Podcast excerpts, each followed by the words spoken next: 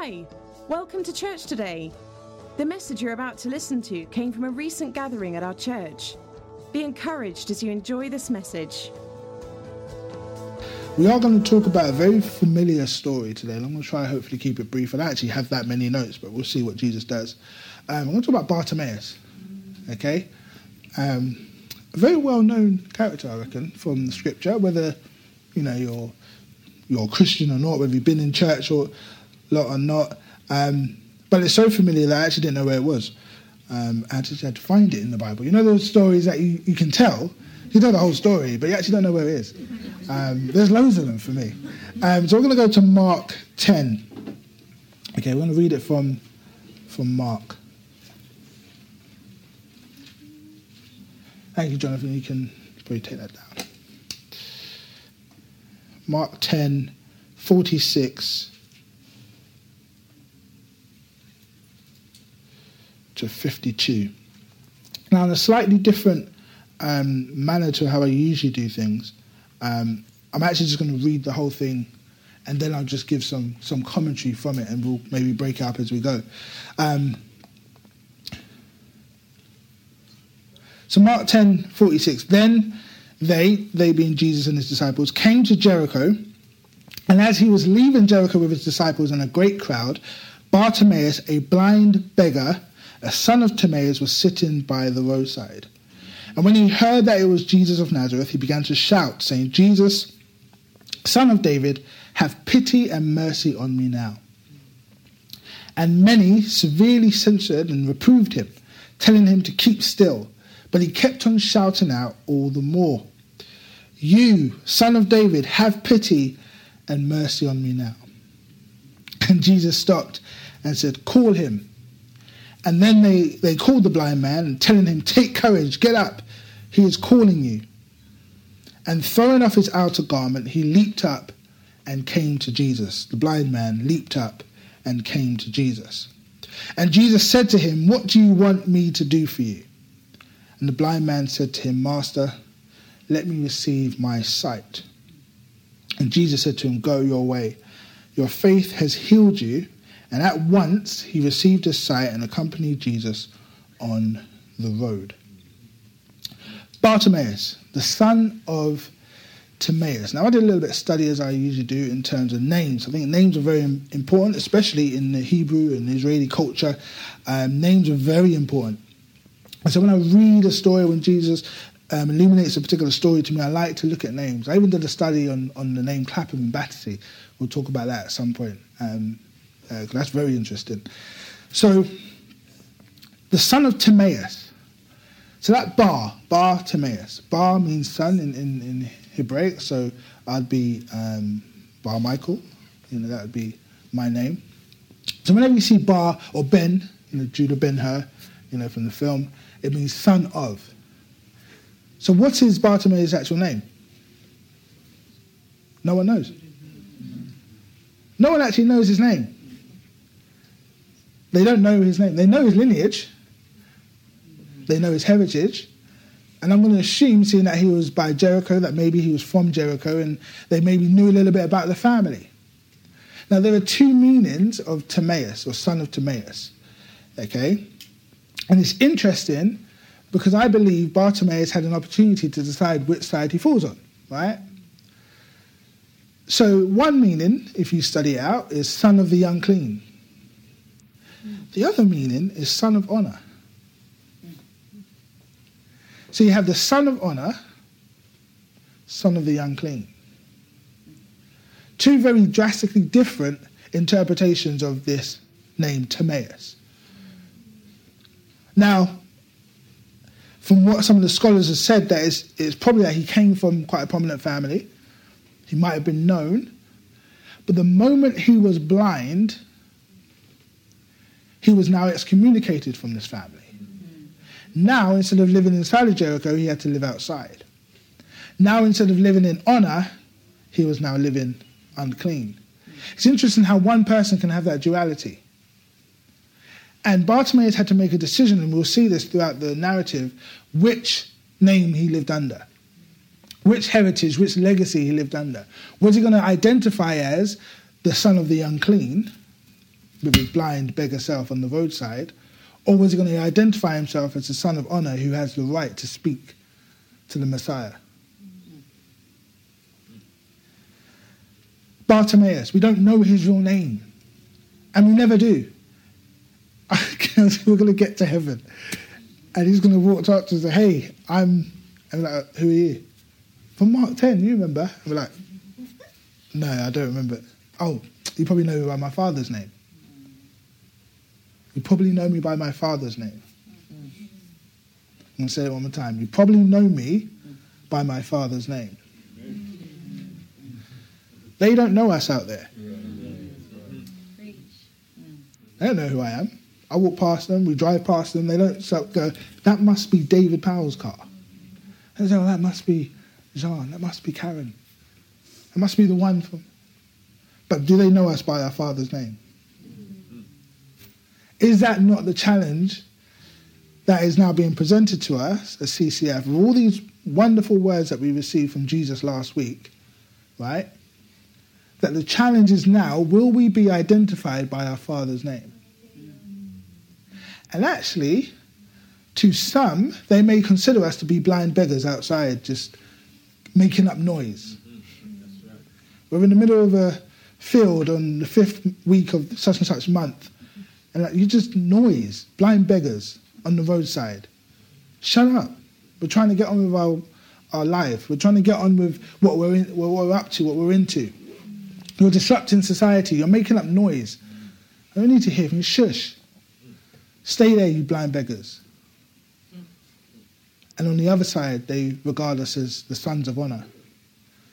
And there'll be some who turn to us and say, What is it that you have?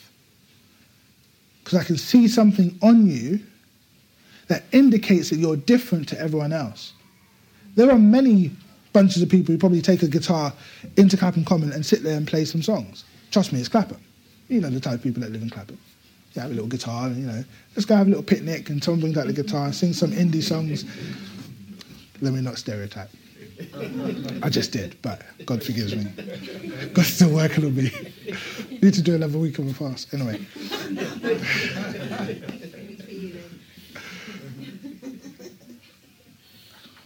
We're not going to be the only group with a guitar. We're not going to be the only one group making up noise and having fun and, and, and walking around, talking to people, engaging and whatnot. Stop someone there midway through their 5K run. You get a word of knowledge, and God says, Yep, interrupt. What's that? Whatever her name is. Yeah, you got to run after them. See how fit you are. you got to do 5K just to catch up with them. yeah. And you're there trying to trying to interrupt these people's lives, and are you prepared to be considered blind beggars? If it means you can also be one of honor. If if if you can somehow get to a point where you're comfortable with being rejected, with being pushed aside, with being ignored, with being mocked, then maybe you might prove yourself to be worthy of the Father.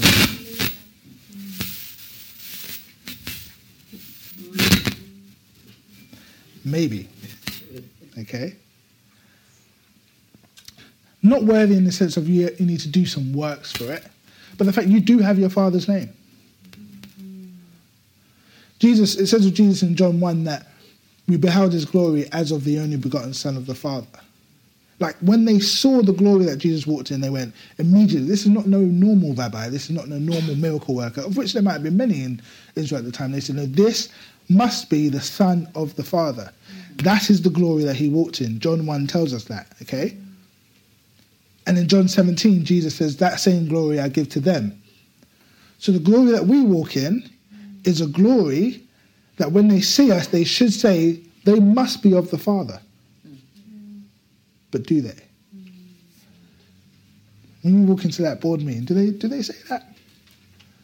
When you walk into that when you walk into the canteen, maybe it's not board meeting, maybe it's just in the canteen, do they say, ah, oh, that's, that's the Christ, Ian, right? The little Christ, that's the Christian. You can tell by the way they speak, by the way they carry themselves. You can tell by the light that walks in the room when they come in. You know, does your Muslim PT leave your session and go, something about her is different? How much light are we shining?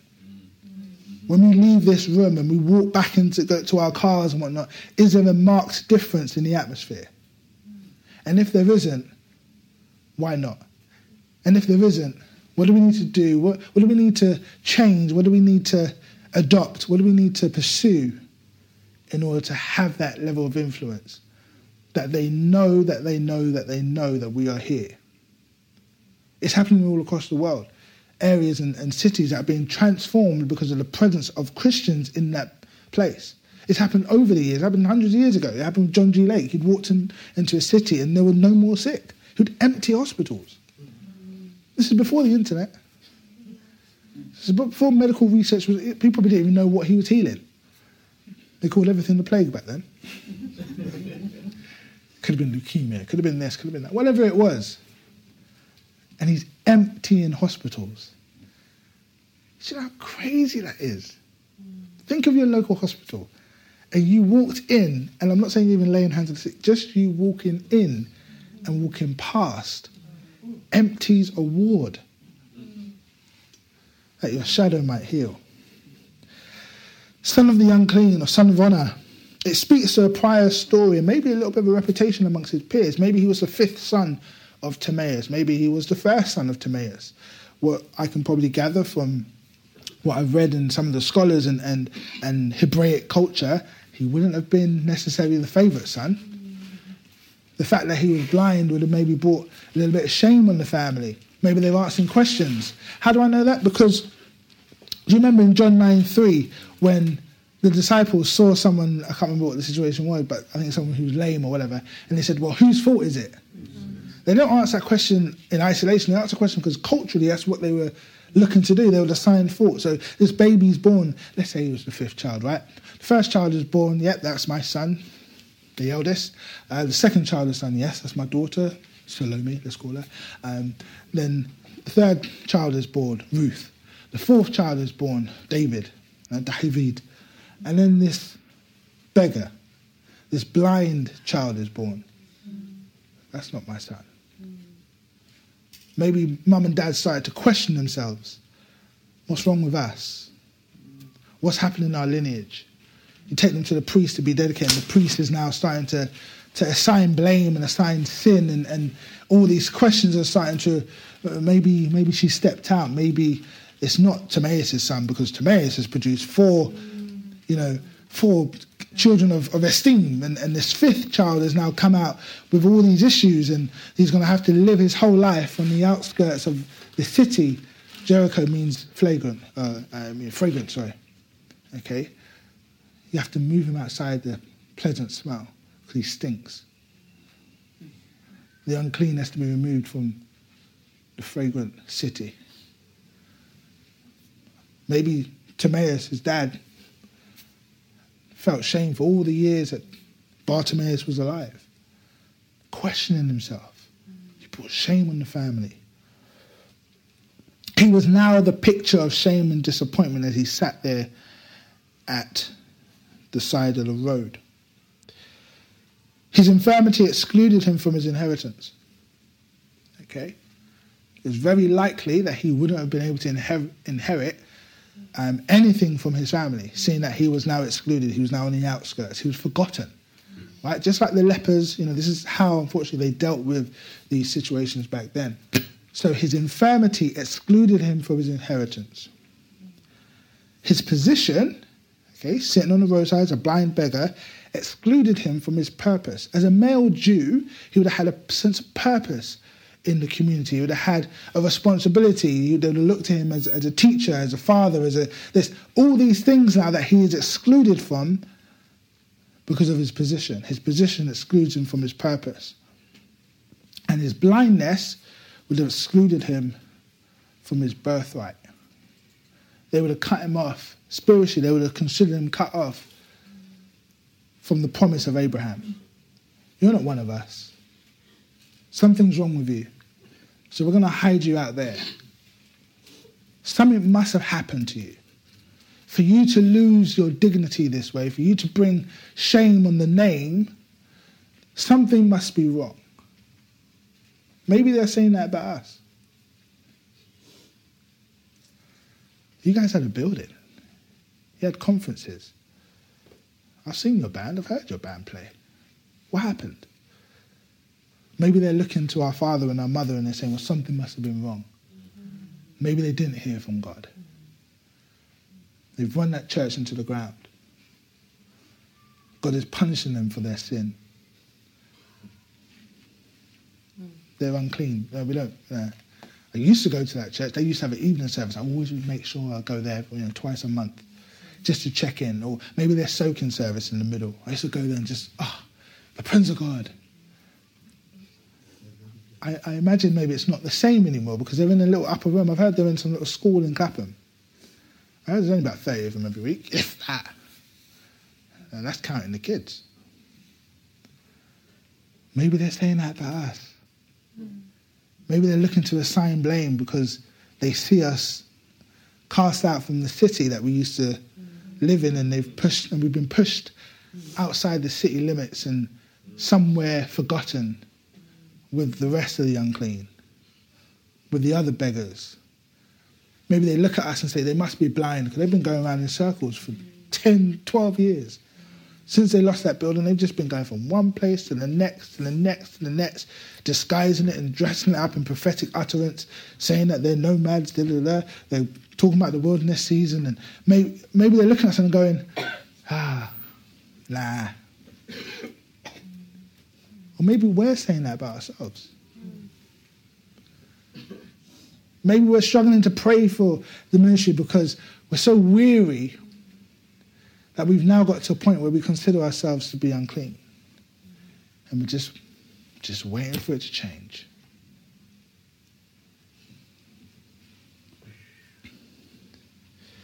Do you know what? There's an awesome truth about blindness. That's what the Lord told me on Friday. The awesome truth about blindness is that it teaches you to be dependent on one of on another. You cannot be blind and exist by yourself. The Amplified talks about this word faith, and it says it is the leaning of the entire human personality in absolute trust and confidence in his power and his will. Okay, sometimes it throws some extra words in there, but that's what it says. The leaning of the entire human personality. When I first read that, oh, we're going back 10, 12 years, and the Lord began to speak to me about what faith looks like. Okay? If Des walked in and he saw me like this, he'd be like, What is he doing? After a certain while, he's like, He's about to fall over. He's going to fall over. And maybe he would rush to my aid to just, just steady me. Because this, in the natural, appears unsteady. But if I was to do the same move, it's now not unsteady because you know I'm leaning against something. Are we prepared to, like a blind man would, be totally dependent on one another? We're going to get real in a moment. Totally dependent. Where we lean every single thing about us on Jesus. Where in the natural they say, You guys look unsteady. You look like you're about to fall over. You look like it's all about to fall apart. You're literally holding that worship team together by, you know, literally by the, the, the whatever you call it. It's, it's, it's, it's about to fall apart.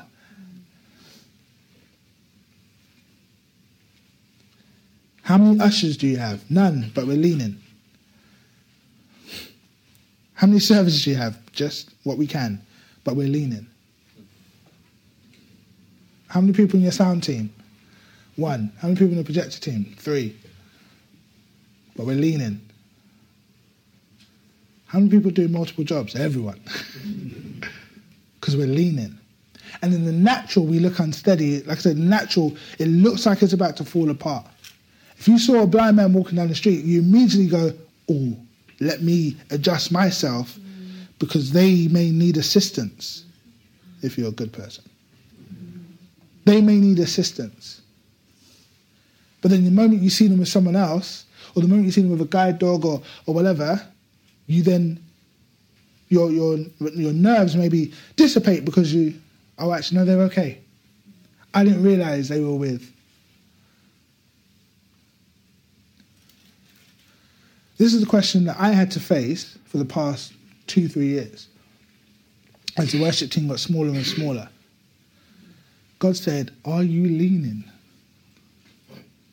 Because, and this is this is the truth, I'm gonna be honest, I'm gonna be real. I like to be real, and start with myself, then I'll get onto your business. I would go to events, let's say. I was at, I was at one last night with, with Lucy. And what would typically happen? How do you guys know each other? We go to the same church. Then they hear her sing, they, they witness what she does, and she's still as incredible as ever, you know. And they come up and they say, Your church worship must be amazing. Why? Okay. Or I'd be on, a gig and the musician would come up to me and say, Oh, I heard so and so plays at your church. Yeah, yeah, yeah, yeah. Man, whew, your, your worship must be amazing.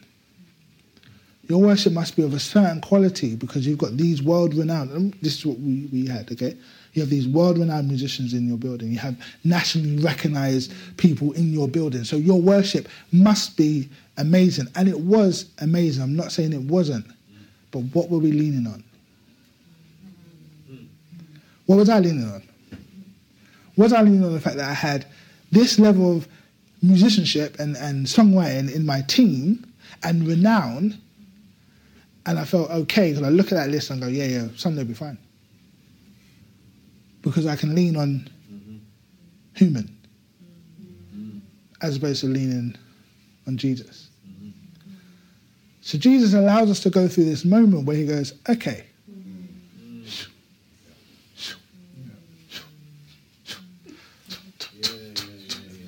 And it felt like, Jesus, and again. And this is not because of what I was left with, it's because what I was used to leaning on. And so I had to become accustomed to being Bartimaeus. There is no more name. I do not get asked that question anymore. I realized it this week. I said, oh my gosh, no one's asked me in about two years. Does so and so play at your church? Does so and so. Everyone knows what's happened. Word has got out. Things are different now. They don't have X, Y, and Z. We don't have to go there to check it out anymore. What, I, what, but what do I have? What am I now leaning on? I have a Jen.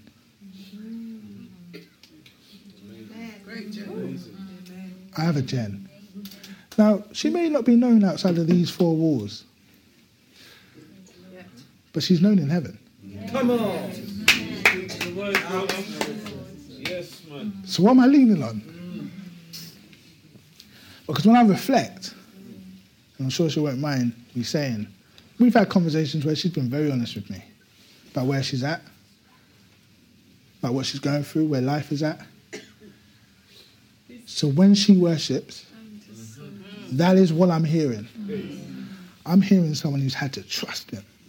Not saying that the others didn't, they did. But that's what we're experiencing. So, what is my faith in? Is it in the 3,000 or the 300? Because there's a story buried in the Old Testament of how 300 can overturn an army. So, if that be the case, and you look at the numbers 300 to 3,000, then I can take 30 and do more than I did with 300. I can take 8 and do more than I could do with 80 because I lean. I'm prepared to appear like a blind beggar. That, as the scripture says, is severely censored and reproved. They'll tell me to keep still, but I'll keep on shouting. Yes. Like, Jesus, show up. Jesus, come on. Jesus. Every Monday, this worship team's on the call going, Jesus, come on. Jesus, come on, have mercy. Jesus, Jesus, show up. Jesus, Jesus. And we're crying out to this Messiah. We're saying, Jesus, where are you? We need you on Sunday. We can't do this without you. We and I hear them pray, and I'm blessed. And I, I finish the call, and I'm like, I say to Denise sometimes, I'm like, wow, did you hear how Bola just prayed? Sunday's going to be amazing. I don't like. I actually got asked to do a gig in two weeks' time. I'm about to turn them down because I don't want to miss church. I don't want to miss it because I, I, know what he's doing here. There's a there's something special. There's a there's a measure of presence being birthed out. of The vulnerability of an, of a bunch of people who are prepared to lean and say, even if I may be mocked and reproved, and I appear to be blind, like I'm going in, in I don't know where I'm going I am dependent of, on another. So my faith isn't in what man says is the qualifier. My faith is on the fact I've got Jenny, who's been here 30 odd years. And every first Sunday of every month, as long as I've known, Jenny comes round with those communion elements and says, Here you go. Okay? Here you go. And she serves. She serves. She serves. My faith now can be on the fact I've got a Deborah. Was it probably about 10 years ago or so? The Lord gave me a word. We were, oh, no, longer than that. We were younger. um, we were in the house and she showed us a new song, as is the custom. listen, guys, I wish you, I, I wish we had cameras because those moments, man, either one of us would show a new something. She showed us a new song, and I remember the Lord spoke to me about her being a scribe, sitting next to the king. You know, in the king's court, there was a scribe, and their responsibility was to hear the stories being told and write them down. So when you start singing her song, you're singing the song of a scribe who sits next to the king. So I can lean on that. Because Jesus has brought me a scribe. Jesus has brought me honesty. Jesus brought me vulnerability. Jesus has brought me life and more abundantly. That's our worship team. That's the position we're in. The awesome truth about blindness is that it teaches you to be dependent on another.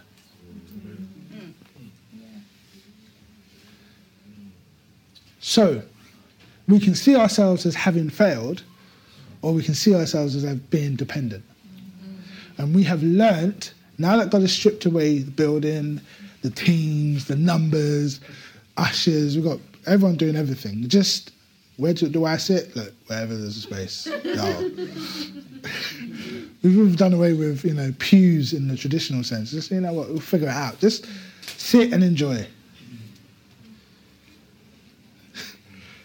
and God says, trust me. Will you still trust me?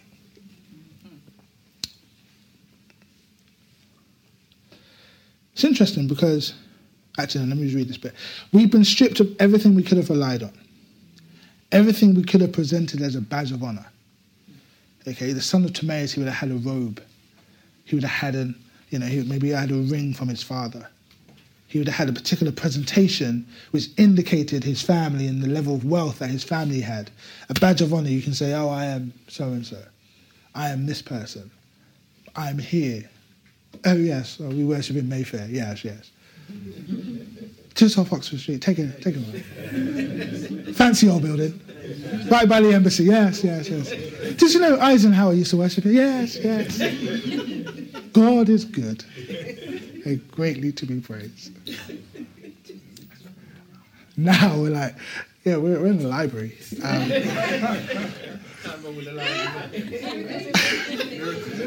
we'll get to that. And we thank God for the library. Because if it wasn't for the library, we'd be on the street. we'd be like Bartimaeus, we'd really be out there on the roadside. Thank God for David. Actually, I saw the um, the headmaster earlier, and I was just like, "Thank you, bro," because this could have been a very interesting few years. right, you know, we lose the building, we lose this, we lose that, so that we might be truly dependent. Mm. And maybe, and I'm going to say this, maybe in the midst of our conferences, maybe in the midst of hosting these great voices from our generation, maybe in the midst of all of that, there was an element of us that wasn't leaning. Maybe we took solace in the fact that Cindy Jacobs was coming to us. So there's a part of us, maybe just 1%. You know, that little leaven that you finish it, spoils. You know. Maybe there's a little part of us that was like, well, we've had Sean Feucht come down, we've had Ray Hughes come down twice. We get a word every six months from one of these generals.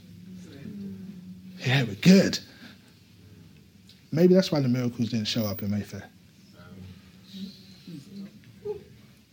That's what he said to me on Friday. So maybe this is why. He said, maybe, Dave, it's a David, he was called son, didn't he? he said, maybe, son, I didn't show up because you weren't leaning yet. And I had to teach you to lean. You were declaring miracles in Mayfair, drive by miracles, but you weren't leaning.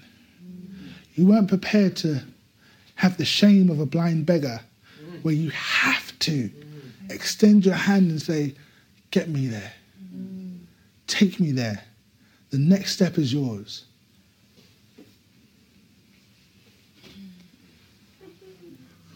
We weren't ready yet to lean. So he says, Miracles in Mayfair, pause. Start with Clapham. I may take you back to Mayfair. You may go back to Mellis. But start with Clapham. Before you learn how to heal those ones out there, what about the one in your midst? Have any of you called so and so? Have any of you popped in to see? Have any of you checked in on? You want to be these people, you know, healing the masses in the most prominent area in London. Oxford Street, thousands of people daily, every Sunday, you're guaranteed to have thousands of people. How about now when no one walks on that balcony? Can you be dependent? Can you lean? When one sense is, is gone, we see this in biology, the others are heightened. We as a church, one lost, we lost one main thing, that we? Lost the builder. Everything else is now heightened. Our prayer is heightened. We've seen that this week. Our worship is heightened. We see that every week. Our revelation of Jesus is heightened. We could have given up and died on the side of the street, but we kept listening. We couldn't see, but we would listen. We don't see necessarily what he's doing and what he's promised. We don't see these miracles in Mayfair. We're not even in Mayfair anymore. There actually might be miracles taking place in Mayfair. We don't know. We don't see what we were told about, but we're still listening. We kept our ear out waiting to hear the footsteps of the Messiah. Like Bartimaeus, blind. He cannot see, but he can hear. So he's, he's listening. In the absence of sight, his hearing would have been sharpened. What is it that he heard? He heard the reprimand of others. He heard the mock. He heard the disgust in their voices as he was screaming. But then he heard the footsteps of love. And he heard the voice of Jesus, just like we did last week. Thus saith the Lord. And now our response is, Son of David, don't, don't, don't leave. Because we, we weren't seeing, we couldn't see, but we were listening. And now we've heard the voice. So now what is our response? Because we could just hear the voice and go, oh, that feels good. At least he walked past us. Or we can act like Bartimaeus. verse 49, Jesus requests him to come. In the same manner that he did last week when the word was shared. Elder Deji did a very, very good job of just very plainly saying, This is what Jesus is saying. Right? This is your year according to Jesus. That's what it is. So you need a new song? Go get it. I want you to do this. Go and do it. So Jesus requests him to come. And in verse 50, can we go to verse 50 real quick? Look, this is my favorite part of the story. It always has been from day one. And throwing off his outer garment, he leaped up and came to Jesus. Does anyone know what his outer garment was?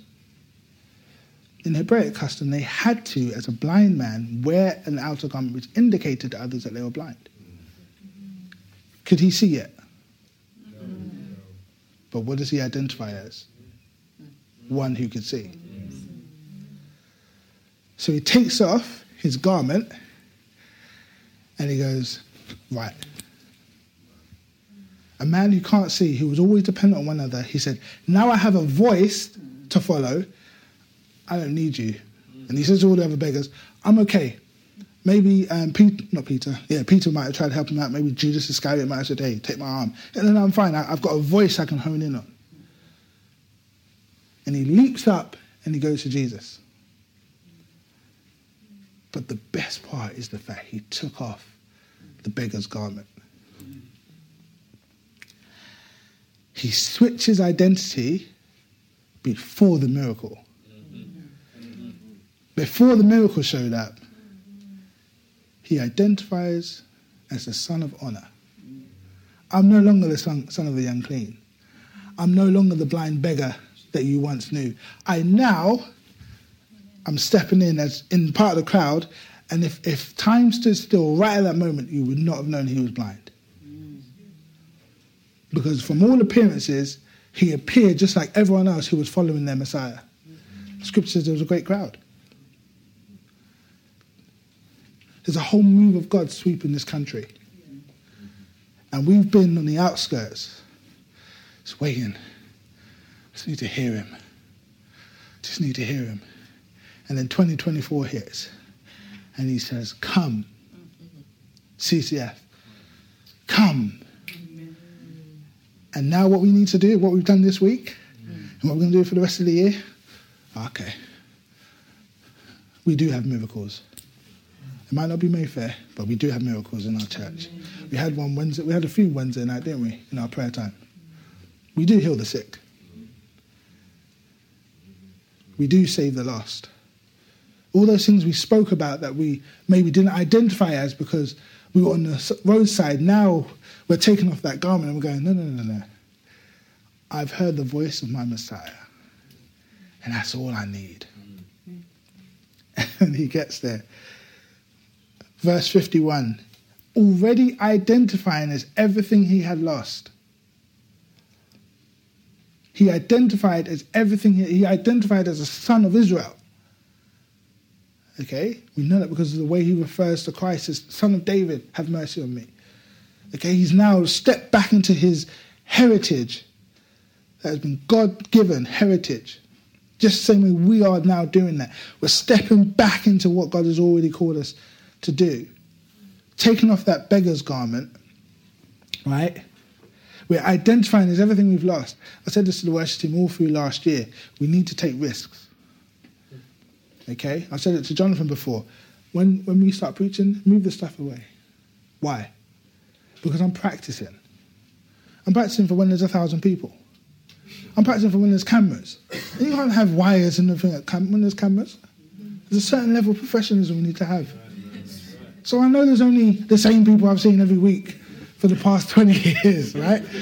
I know we're all fine. I know you don't, don't care if there's a um, water bottle in the windowsill or not, but I do because I'm identifying as something that I lost. Because when we were in Mayfair, there weren't no water bottles on the windowsill. Because everything was all prim and proper. Bit of gold here and there. But oh, because now we're in the library, we let our standards sit. No, no, no, no. Push it back. Do this. Do what we can. Act like we've been here before. That's what the kids at school say. Act like you've been here before carry yourself a certain way. I'm not talking about pride, I'm talking about trust. I said it last week. How many of you feel like you've got a healing ministry? Hands shut up. Okay, act like it. Come on, heal the sick. I'll come back to you in a month's time. Tell me, how many did you pray for? How can we support you? Who do we need? Oh, this has happened. Hey, here's my number, or here's a number of all these different people in the ministry who they say that the Lord has told them that they need to heal the sick. All right, cool. I've got a sick grandmother. Okay, I'm going to call this person. You will be now expected to walk in that which you've been called to walk in. It's no longer going to be on Pastor Julie to do it. It's no longer going to be on Pastor Rod to do it. That was one of our badges. We have Rod Anderson preaching every single week. You know, you talk to people at different events, different conferences who know the Andersons, and they would always talk about it. Oh, I must come down to check out your church. I remember hearing him preach in Emmanuel Center in 1992. Changed my life. I must come down and check out. People would come to our church for them and not for Jesus. I'm just going to say it. because there was, there was a, something attached. Oh, is Rod Anderson still there? Yeah, yeah, yeah. He preaches at the first first Sunday of every month. Okay, well, I'll, I'll think about coming down.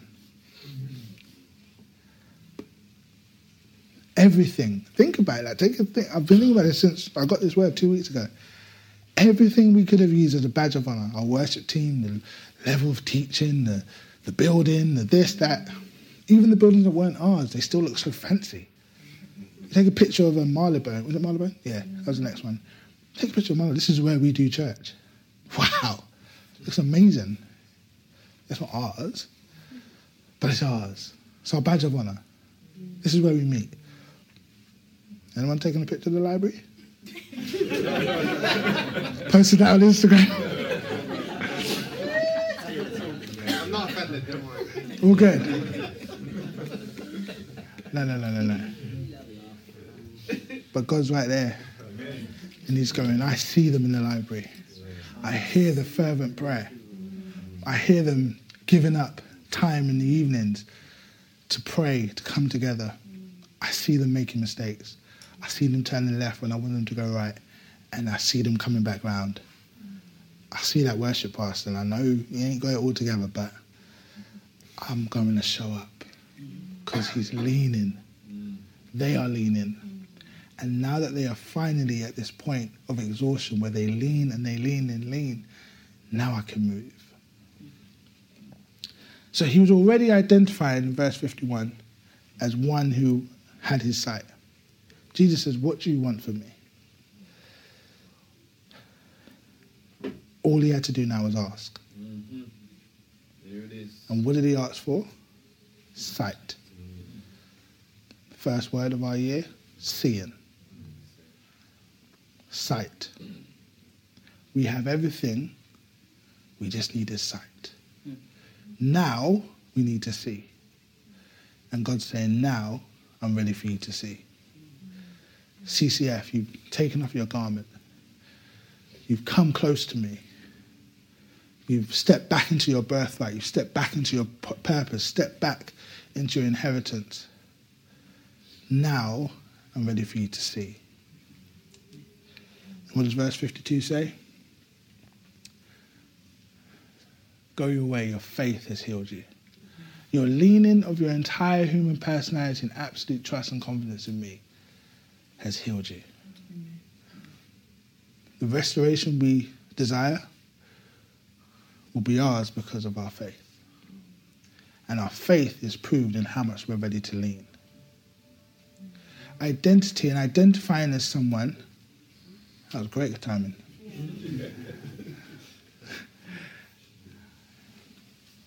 it's interesting because the Lord said this to me on Friday and it absolutely blew my mind. So this this outfit I'm wearing, um, it was a Christmas present. And when I received it, I said, I'll wear it the first Sunday I preach. I didn't know why I was saying that. But I said it. And it was like, yeah, I'll do it the first Sunday I preach. And then in the following week, I got this message Bartimaeus. Oh, okay, cool, cool. And then I started to put the notes together. And then on Friday, God was like, come, come downstairs, I need to talk to you. so I went downstairs and I went, I was thought I was going just to sit there and pray. He said, no, no, no, preach your message. Preach it to me. This is what he does. Every time I'm getting ready to, this beautiful moment, every time I'm getting ready to share a message, in some point in that week, he will say, preach it back to me. He said, son, give it back to me so I can breathe on it. So I started to just go through my notes. I always just look and I pick a point that I can just go from. And I got to that point about identity and throwing off his cloak. And he said, That's why I want you to wear that outfit. I said, Why? He said, Because when you walk in with that outfit, people already connect you to a culture, a heritage, a region in the world. Whether they know you or not, they look at you and say, Oh, you must be from. You follow what I'm saying? In the same way, God is saying, we must adopt and wear an outfit that they look at us and go, You must be from that part of the world. Where? You must be of heaven. They will hear us speak and go, Your language is a little bit different. You must be one of the ones that hang out with Jesus. And different, in, you know, in a different manner to Peter, we're not going to deny it. We're going to say, Yeah, yeah, yeah. I have that tongue. You'll hear the accent. You'll see by the way I dress. You'll see by the way I carry myself. You see by the things that I do. I had the awesome privilege of sharing Cynthia's testimony with um, um, about healing from this week with someone at work who has just got a diagnosis of a very serious and incurable illness. And they've been working through this. And they said to me uh, later on in the week, they were like, it's finally set in what I have to live with. And I, you know what I said to them? I said, I'm going to tell you a story. It might freak you out, but stick with me. And they told, and I told them what happened on Wednesday night in our prayer session. And they sat there and just listened. And they finished, and with a tear in her eyes, she said, "Thank you." And I said, "I'm going to pray for you, and this thing is going to go." Because I'm acting like I've been here before. Mm. I'm acting like one who has been told January 2011, I want you to heal the sick. That's what he woke me up in my sleep and he said, This is what I want you to do. Mm. And then spent 18 months teaching me. And then the first one, September 2012, he said, Right, now go. After practicing in silence, walking past people's houses and he would tell me, Pray for this person. Sitting on the tube and he'd say, Pray for this person. Okay, do I tell them? No, no, no, no, no. I just want you to trust me. Last night on the call, Elder Deji said he was praying for me, and he said, um, and this is this is the challenge, guys, for all of us. He said, um, he's one of the people that obeys God more than anyone else I know.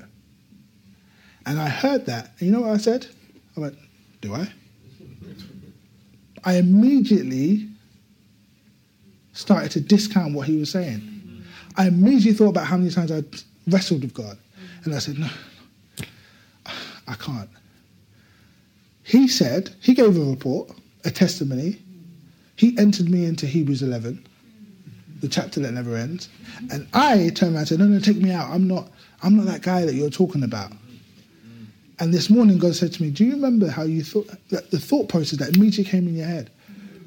When someone says, You guys are going to go out and heal the sick, how many times have we turned around and gone, Us? you sure about that one? Like, have you seen us? Okay, maybe we need about 10 more, maybe we need about 15 more. And we start putting all these, these things on, on identity. No, no, no, this is who you are, CCF. Get used to it. Get used to it. This is who you are. He said it about me, and I went, Do I? No, I don't. It reminded me of Sarah. Sarah, she when when God said that this time next year you will be with child, what was her response? She laughed. She laughed. What does Hebrews 11 say about her? Does it say she laughed? No. It says she considered that he was able to bring his promise to bear. But in Genesis, it tells her that she laughed. In God's story, in Hebrews 11, he says, She trusted me. Mm. So in my story, I turn around and say, Yeah, but Lord, I remember when you asked me to do X and I didn't do it for 10 years, and you asked me to do this and I didn't do it for four years, and I was writing all these songs, I was writing all these poems, and I was hiding them away, and, and I was writing all these book ideas, and I was praying for people but not telling them, and you told me to go do this. And he says, In my story, you have trusted me. In my story, CCF, there is no blind beggar moment. In my story, there is no son of the unclean moment. In my story, you are not blind Bartimaeus. Because the phrase blind Bartimaeus is not in the Bible. But how many of you know him as blind Bartimaeus? Even though he can see now.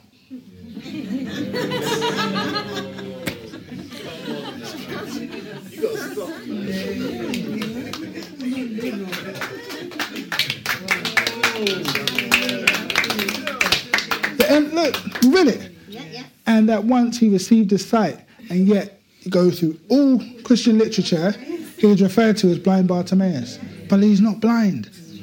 The prodigal son is not prodigal. But religion would rather keep us in the in the mess of our story.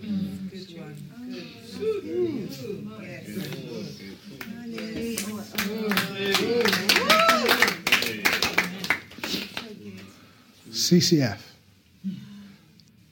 They would love to define us by the past 10, 12 years. They would love to define us by what we lost. But we will be known in his story by what we gained. What we gained was the ability to lean in total dependence. Now we've learned how to trust him. What have we gained? This faith that produces healing. What have we gained? A new identity. I don't wear that robe anymore. I don't identify as a church that's lost the building, that's been grieving for the past 10 years. Nah.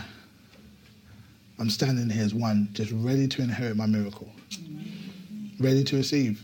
Father, whenever you do it, you're going to do it. I just know you're going to do it. I'm good. If it's another Sunday in Clapham, cool. If it's another six months in Clapham, cool. We're going to do it. We're not going to act like we're, you know, like um, the old church. You know, they would always sing those songs about the sweet by and by because they had an escapism mm. um, mentality where they saw darkness and immediately our response is, well, Jesus must be coming back soon. Mm. No, no, no. If there is increase in darkness, your response should be Isaiah 60. Mm. Darkness shall cover the earth, indeed great darkness, and the glory of the Lord shall be seen upon me. If anything, darkness should have us with tears in our eyes and we say, Jesus, please, not yet. Because there's more to come. Jesus, not yet. I haven't yet preached to my manager. My manager hasn't found Jesus yet. And if you come now, I will never see them again. Mm-hmm. And they will spend the rest of eternity away from you. They will never receive their healing. And that breaks my heart. Mm-hmm. Actually, it might be an act of God's mercy that Jesus hasn't come back yet. Mm. Have you ever considered that? Mm. Classical Christianity tells us in the sweet by and by, we stand there waiting for him, going, Come, come, come, Lord Jesus. The Spirit and the bride say, Come. And I'm not saying that's not a valid prayer, but when we say that, say that with an urgency, we go, But if you're not going to come today, I've got some sick to heal. And if you're not going to come today, I've got some lost people to save. I've got a world that needs to hear you. I've got another Instagram post to put up. I only got three people liking it the last time. And then my old friend, he, he sent me this really, really hateful comment about my faith. But I've got one more in me. Because there's one more person who needs to hear your truth. I've got one more sermon, Lord. I've got one more prayer. Jesus, don't, don't, not yet. If it's not today, okay. I've still got time. They've still got time. Clapham still might be saved. London still might be saved because he's not here yet. The Muslim community, they need you. The Sikhs, they need you. The Buddhists, they need you. They've been searching for the wrong light. And in their search for enlightenment, they miss the light of the world. So I just need to show them the light of the world because they're looking for light anyway. So I say, hey, you've been looking for light? I found him. You've been looking for a return to Messiah? I found one who lives forevermore. I think it's in 1 John 3 1 and 2. You don't necessarily have to turn there. But it says, What manner of love has been bestowed upon us that we might be known as children of God? It goes on to say that even though we may not know what we're going to look like in the hereafter, when he appears, verse 2, if you go to verse 2, when he comes and is manifested, we shall, as God's children, resemble and be like him, for we shall see him just as he really is. That scripture has been used as a scripture to talk about the return of the Lord. When he comes, we shall resemble him. But actually, if you study out, it's not talking about his return, it's talking about his constant appearance and his revealing in an environment. So when he appears, we resemble him. So our role here at CCF is to help them appear. There's darkness, shine a light. They're sick, heal them, so that Christ might appear and that we might resemble him. Because we will see him and they will see him as he really is. And the final thing the Lord said to me was that I am reconnecting you to your heritage and lineage as children of, of the Father. That's what this is all about. That's what this year is about. All the different things that have been said from Elder Deji, all the things that we thank God for his pursuit and for his diligence to sit there and listen and listen till God was finished speaking. Something very easy to get up early. You end up with a half cooked meal which makes people sick. But he didn't do that. He said, I'm going to wait. And when I'm finished, and when he's finished, I'm going to share it. And when I share it, the next week will be summarized following. I'm connecting you to your lineage and your heritage as children of the Father. And this is what children of the Father do. They go out there, they have worship sessions that change an area. They have a level of influence in the spirit that crime drops remarkably. That police officers come out to us and say, When's your next prayer session? Can we, do you mind if we sit in on it? Because I heard that you're the guy, you're the reason why crime has dropped in the area. And we say, Yes, let me introduce you to Jesus. And Superintendent Smith, or whatever his name is, comes to find Jesus. And then maybe because of that, he cleans up his unit. And some of the atrocities have been committed against some of these people in the less affluent areas of this area, all of a sudden start to disappear. Maybe the institutional racism that we've been talking about for however many years since the Macpherson inquiry in the Met Police, maybe that disappears because Christians decided to pray. Or we can sit there and watch the news and just mock because they're all going to hell. Or with tears in our eyes, we can say, wife, son, daughter, turn the TV off. We need to pray. Because this is breaking my heart. I can't see another black boy get accosted like that. I can't see another school go down the drain. Can't see another generation lose their sense of purpose. Can't see another pandemic hit and we have no response. And the government have to make all the decisions instead of coming to the church and say, Where's the wisdom? You told us that you were healing. Can you come into our hospitals? Because COVID is empty in the hospitals, not the Christians. Why? Never again. Not on our watch. Not on our watch. Father, we give you praise. Jesus. Blessed be your name.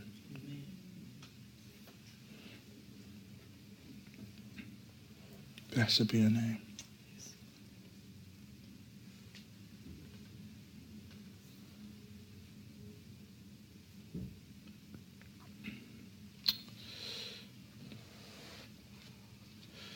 Thank